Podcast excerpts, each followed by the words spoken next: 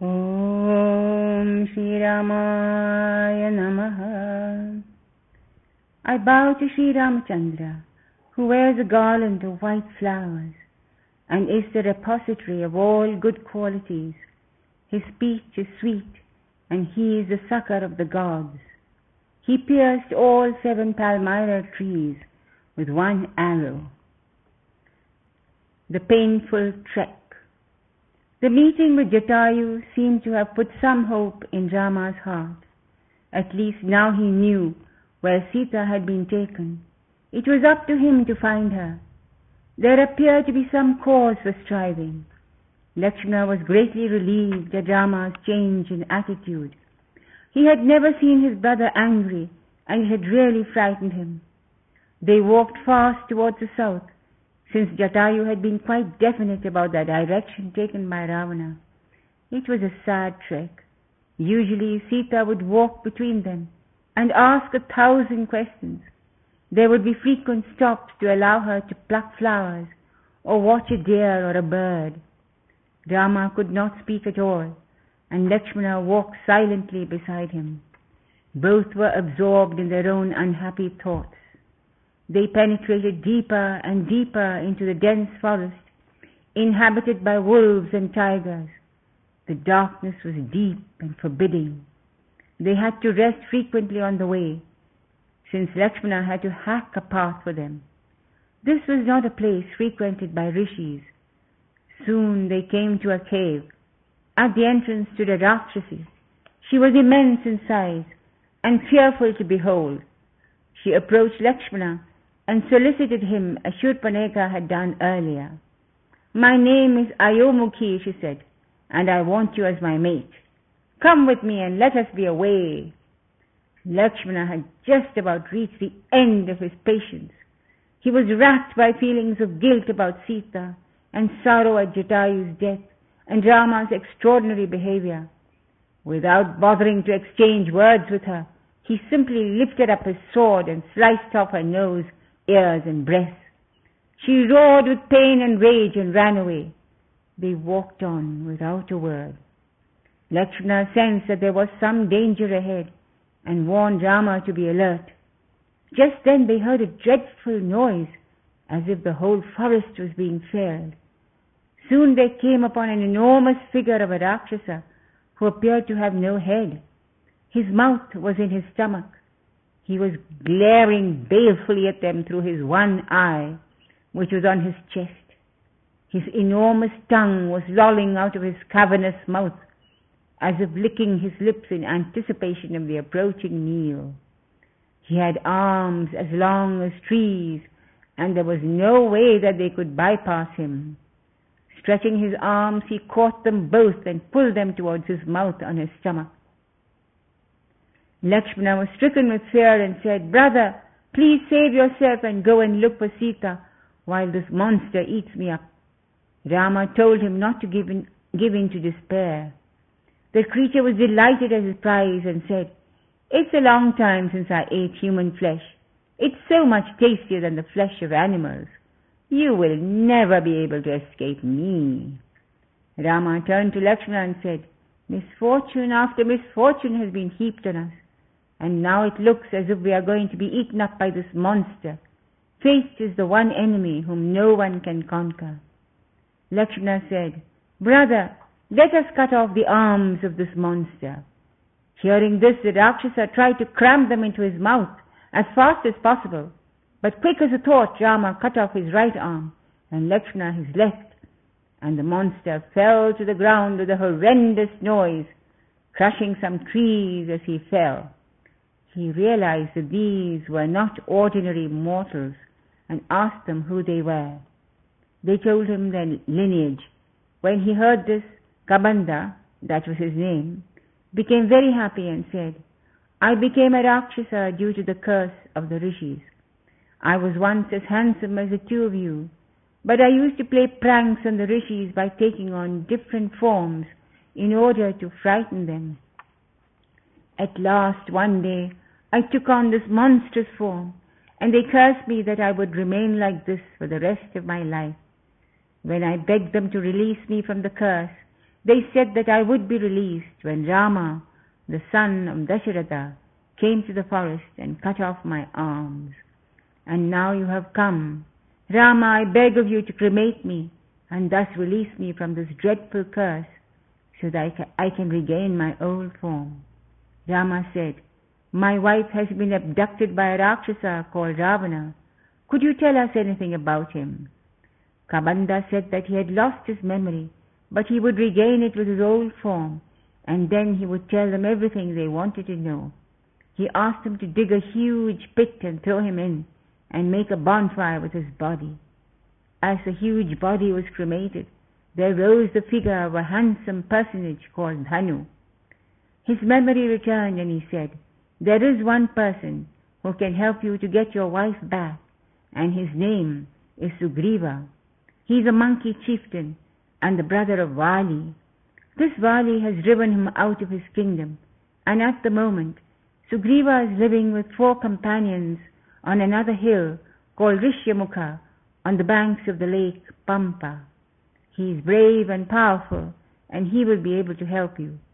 Do not indulge in grief, but proceed straight away towards Pampa.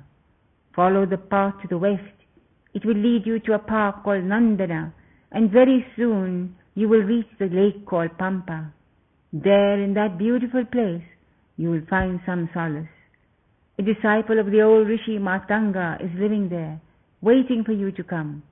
She is very old, and her name is Shabari. She is waiting to see you before leaving her body.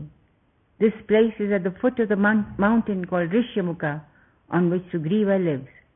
Go to him, O Rama, and you will succeed in your mission. Now, please grant me leave to return to my celestial abode. So saying, the divine being disappeared from their sight. The two princes felt very happy at this unexpected meeting and his message of consolation. They decided to proceed straight away to Shabari's ashrama. After two days' journey, they reached Lake Pampa. They made their way to Shabari's ashrama, which was situated on the side of the lake. Shabari was a very old woman, bent and wrinkled with age. Her long, matted grey hair fell almost to the ground. She had been awaiting Rama's arrival for many years, and she recognized him at a glance. Rama made kind inquiries about her welfare and about her austerities. She bowed humbly before him and said, My Lord, the fruit of my austerities is now standing before my very eyes. The moment your glance fell on me, I was purified. I am now certain to attain salvation. The rishis whom I served for many years all went to their heavenly abode. They asked me to wait here for your arrival. All these years I have been waiting for you. Every day I have been collecting fruits from this forest and preserving them for you. She went and brought her cherished store of fruit. She had tasted each berry and kept only those which were most delicious. It is considered to be very bad manners to offer another person something which has been defiled by one's own mouth. But being a woman of a lower order, she was not even aware of these rules. All she knew was that she should give only the best to her beloved Lord. Rama knew her heart, and much to Lakshmana's astonishment, he sat and ate all the fruit which the old woman offered to him. She made him sit down, and squatting beside him, she took the fruits one by one and placed them lovingly in his mouth, while Lakshmana watched, fascinated. Rama smiled reassuringly at him and continued to eat the fruits with apparent relish. After this, she begged him to give her permission to depart to another world. Rama said, You are indeed a highly realized soul. May all your desires be granted. You will surely attain the world of the rishis whom you serve so faithfully. Hearing these words of Rama, she was very happy. She sat in a meditative pose and was consumed by the fire of her tapasya. After she shed her body, they walked along the sides of the lake, and they were amazed at the holiness of the spot. The vibration left by the rishis was so powerful that tigers and lambs strolled about without fear of each other. Rama found a lot of solace for his pain in his heart, but they had no time to waste, and they hurried forward, impatient to reach the mountain of Rishyamukha and meet Sugriva. Soon they reached the banks of another lake. Nature was lavish in her gifts to this place. Flowering trees and bushes abounded. The grassy banks were strewn with flowers. Peacocks were dancing and birds singing melodiously. Rama was overcome with sorrow once again, and he sat down dejected and asked Lakshmana to carry on meet Sugriva, for he could go no further. Lakshmana was surprised. What's the matter, brother? he inquired. The beauty of this place makes me ache for Sita. I cannot live without her. How she would have loved this place. I can have no peace until I am reunited with her. Please go on and meet Sugriva on my behalf. I will sit here with the memories of my beloved wife. This is the vernal season, O Lakshmana. It makes me long for my love. My love for her has grown with every passing day. Look at the beauty of this lake, filled with lotuses. I used to love to pluck them for her and decorate her hair. My mind is pierced with the arrows of the god of love. I cannot concentrate on anything. I can only think of the princess of Videha. The wind is filled with the perfume of flowers. It is scattering petals on my face, as she used to do sometimes to tease me. It seems to be dancing to the tune of the cuckoos. Look at the branches of these trees, how they are entwined. They seem to be embracing each other. The perfume of sandalwood is being wafted all over my body.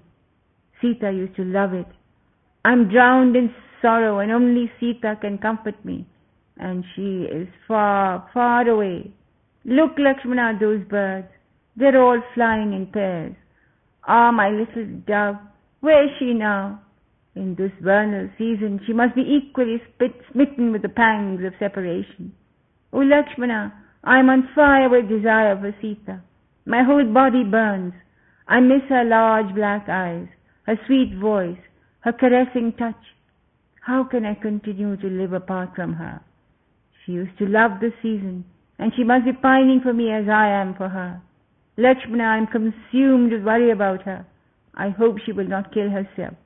My life is in her keeping, and hers in mine. We cannot exist without each other. Everything about this place makes me long for her, and I am unable to bear this pain. Lakshmana had thought that Rama had got over his sorrow, but now he realized that it was not so.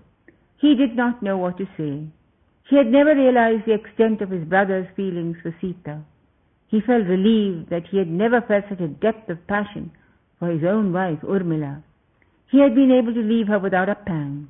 His whole life was bound up with his brother Rama, and he was happy that he could be with him all the time.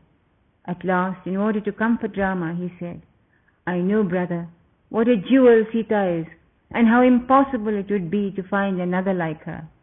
But how can you let yourself be overwhelmed by the storm of feeling? Without a second thought, you threw away a kingdom and went to the forest, serene and unmoved. You have the courage of a lion. How can you give in to grief like this? Let us keep going and find the one who stole Sita and punish him as he deserves to be punished. Moreover, don't you think that Sita will be waiting for you to go and rescue her? She will not expect you to sit here bemoaning your loss. She will be expecting you to forge ahead to find out her whereabouts. Be firm and strong. The pain of separation becomes greater when you dwell on it. Abandon this grief and let us get started on our search for Sita. Wherever she has imprisoned her, in this world or the next, we will find her. Come, brother, shed the sorrow and become your own self, undaunted, firm and serene under all circumstances. Enthusiasm coupled with effort will get us anything we desire. Rama found great comfort in these words of Lakshmana, and shaking off his despondency, he rallied himself and they proceeded to walk towards the mountain of Rishyamukha with firm steps. Rama's eyes looked longingly at the cascades tumbling over themselves in delight, at the profusion of flowers and songbirds. but he set his lips in a firm line and refused to let his mind be swayed by the thoughts of his beloved. The most important thing was to save her at all cost. Very soon they reached the mountain and started climbing, looking around for anyone who resembled Sugriva. Thus ends the eighth canto called the painful trek of the Aranyakanda in the glorious Ramayana of the sage Valmiki. Hari Om Tat Sat. Rama is the veritable garden of wish fulfilling trees. He beguiles the world and ends our miseries. He alone is our Lord.